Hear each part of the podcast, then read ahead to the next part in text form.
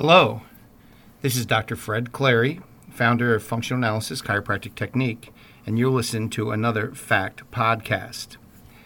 Now today, this is going to be a short introduction, brief overview, part one, prologue, whatever you want to call it. What we're trying to do is introduce a subject that many of my patients, many of my friends, many of the public have been wrestling with their entire life, and that's to understand pain, reducing pain, where is this pain coming from, physical pain, emotional pain. So today I want to introduce some neurological concepts which may be new to even some educated professionals out there, and doctors and clinicians, and try to also introduce ideas why pain is afferent sensory reception. No, that's not it. Just not some type of sensory perception to help us keep safe. You reach out, you touch the stove, it's hot, you feel pain, your arm automatically withdraws. Pain keeps us alive. Pain lets us know there's a problem. It's a red flag for our body to let us know that something needs to be fixed, something needs to be worked on, something's wrong. Attention, attention, attention. It's the screaming baby in the supermarket. But in our society, especially Western society, especially like the United States, Canada, developed countries, some Western European country, pain has been an avoidance. So physical pain, we try to avoid it because we were taught that it always meant, a problem. It's always something wrong. Well, tell that to a woman who's had a beautiful baby, and they'll tell you they went through some serious pain, the worst pain they felt in their life. So maybe, perhaps pain, physical pain, the amount of pain you feel does not equal the outcome. There's a lot of patients with conditions like fibromyalgia and chronic pain syndrome, and a lot of times we can't find the pain generator, we call it, the source of their pain. And, they have very small herniated discs, very small structural lesions, we call it structural problems, and we really can't pinpoint something that can generate that much pain. So pain is just more, and we know this neurologically and scientifically, pain is just not the actual injury. You fall down, you skin your knee. You bend over forward, you tear some ligaments, you bulge a disc, intervertebral disc in your back. It's just not that. Pain is more than just the structural problem. And that's also the issue at hand, is what does pain mean? We all see these circus stories where someone can put a knitting needle through their cheek or through their hand and feel no pain. We all hear the stories of grandma that sees their 4-year-old toddler get stuck under a car whose jack, goes down, and the 80-year-old woman, herniates all her discs, shatters her back lifting the car off. Pain was not an issue. I have many personal stories of overcoming pain, physical pain, and understanding pain, and I won't bore you with my stories. But, one I use all the time when I'm teaching, and that is many years ago, I think Callie, my youngest, was maybe 2, and we're in the neighborhood, and she ran out into the street. We were playing with a bunch of kids, and she just went headlong running.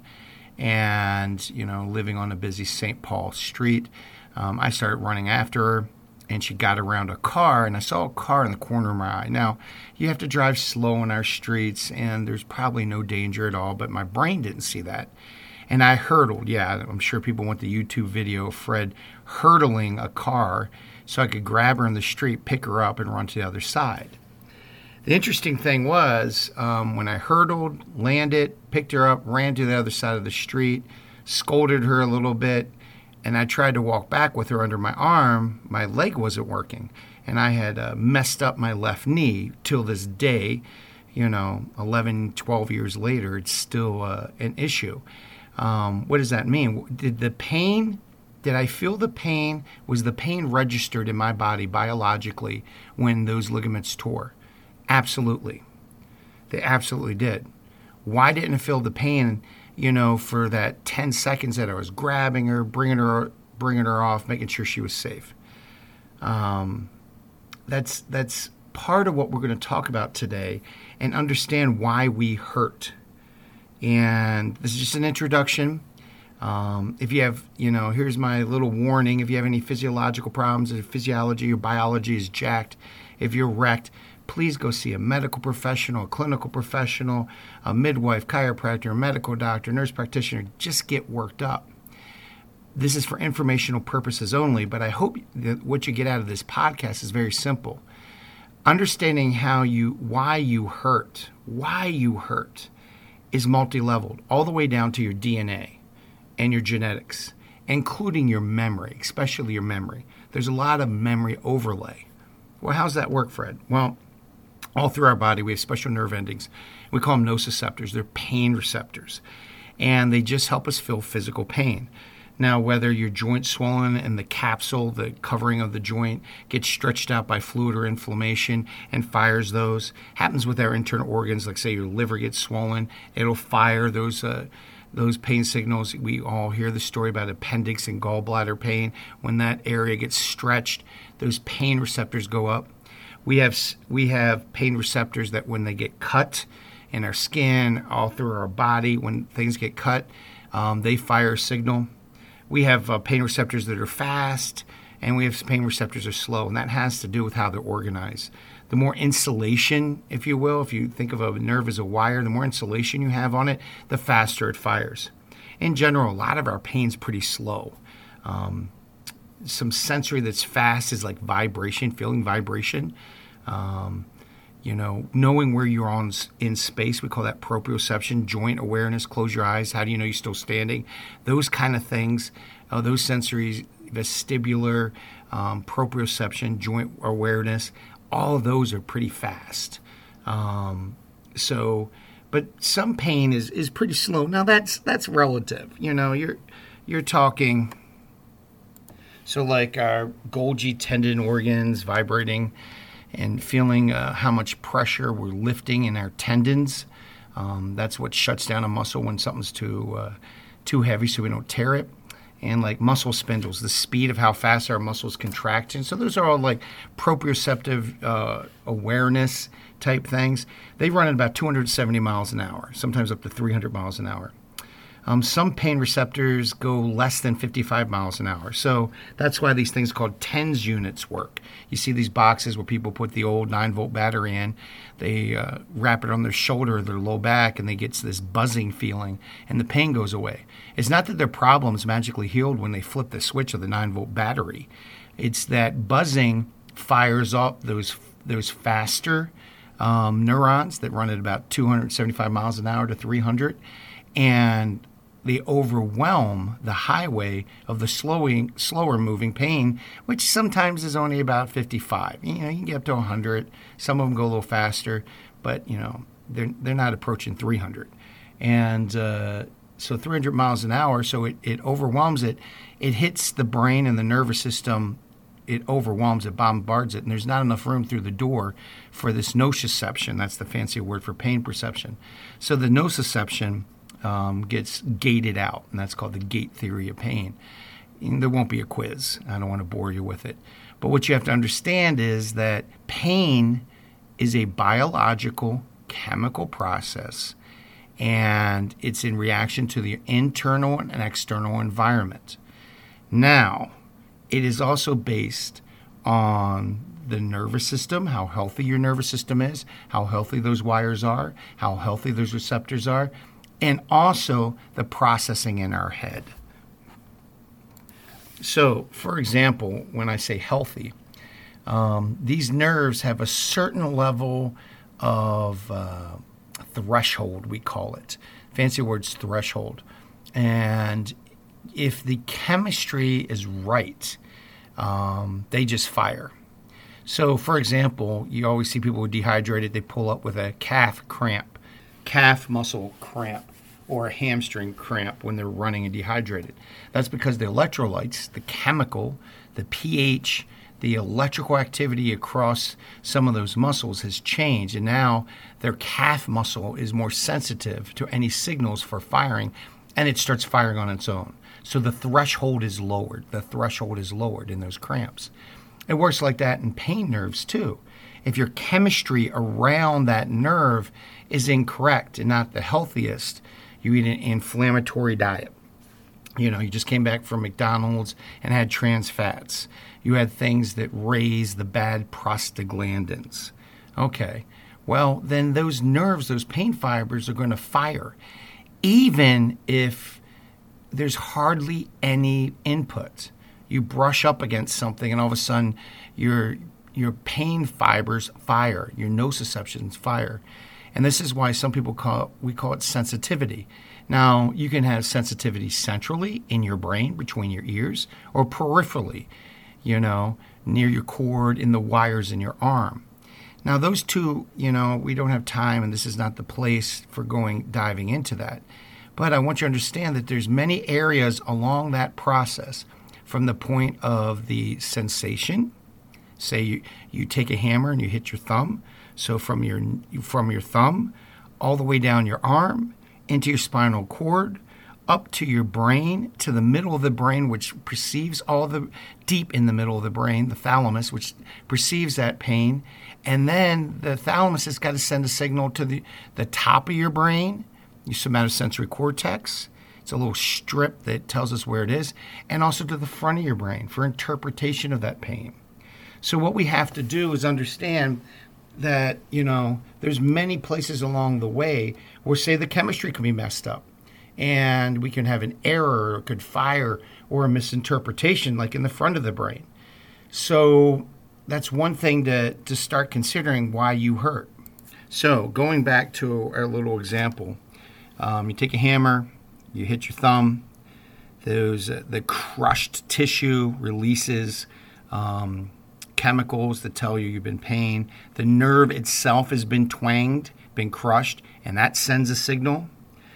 All those signals go all the way back up back the arm, through a wire, up the cord, up your spinal cord, into your brain, and then to different parts in your brain for interpretation.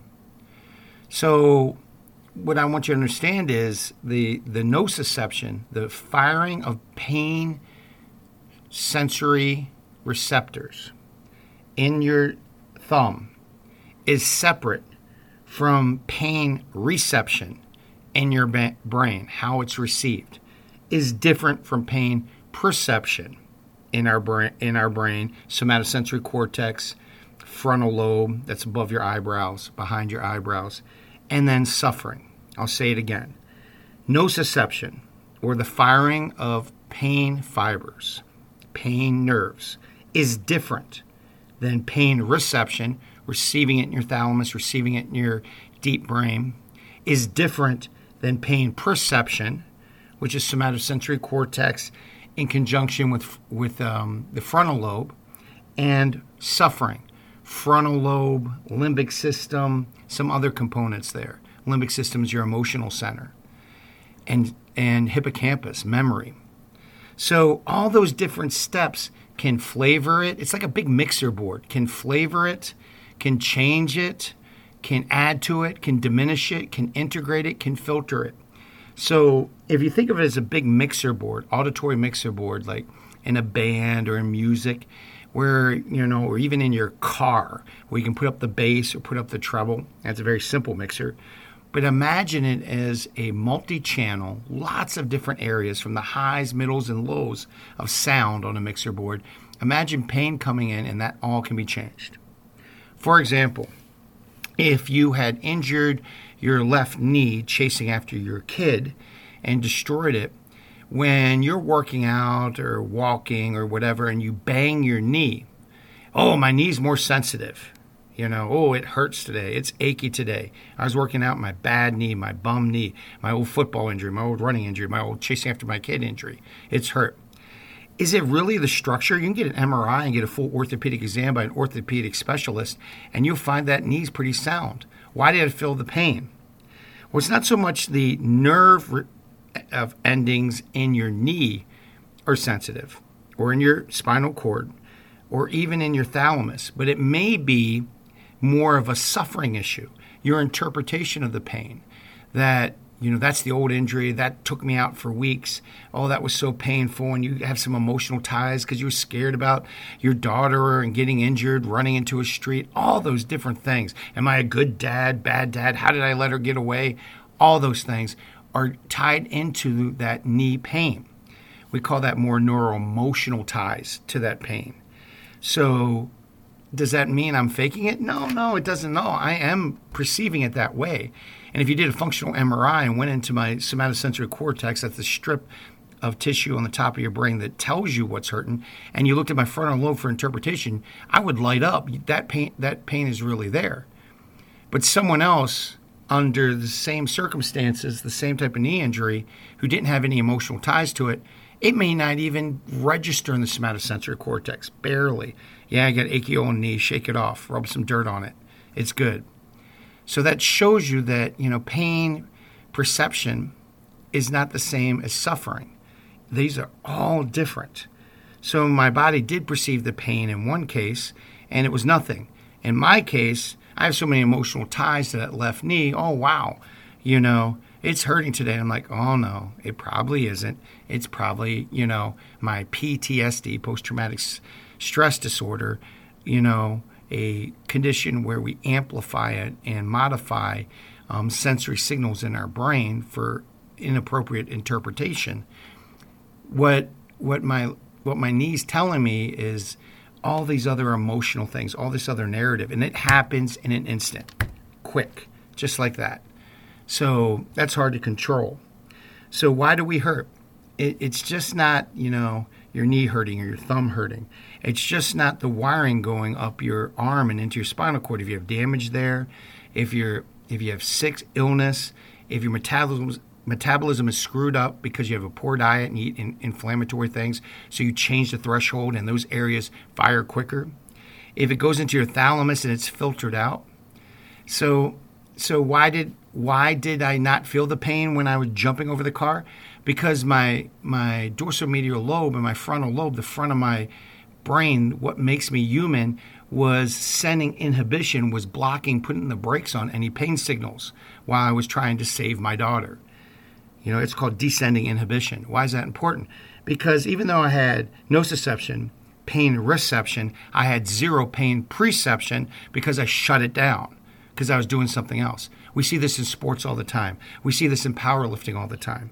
Where people shut down their pain. They're playing on torn tissue, torn joints, ripped biceps, broken bones. They continue to perform. And that's because it changes. And then the next thing we're talking about is the suffering. The suffering.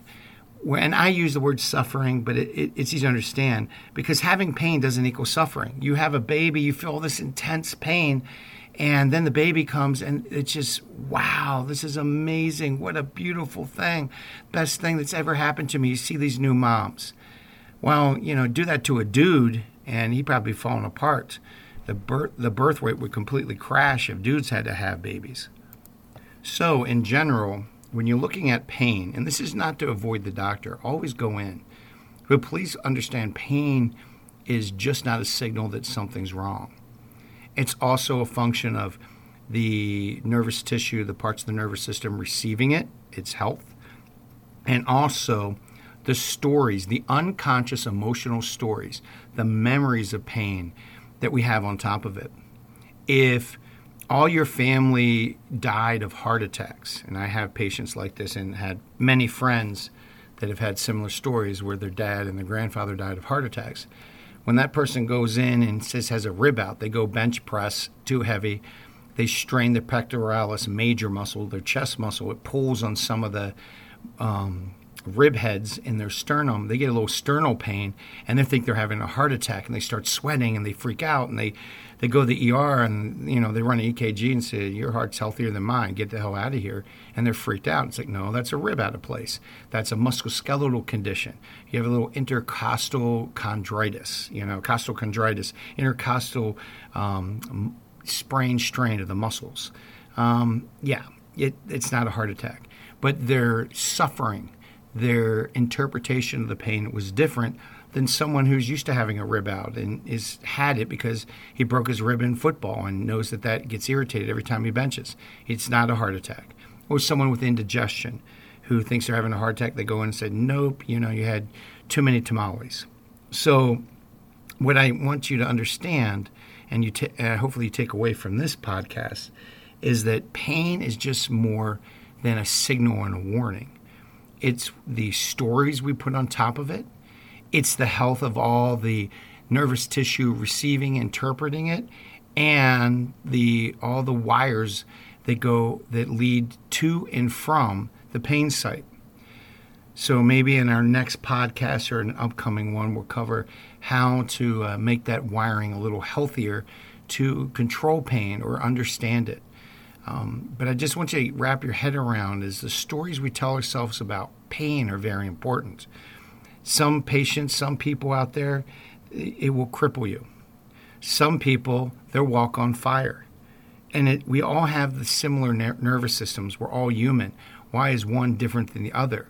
And a lot of times it's the stories that we tell ourselves unconsciously that changes the wiring and the firing of the nervous system and changes not only pain reception and pain perception, but also your suffering.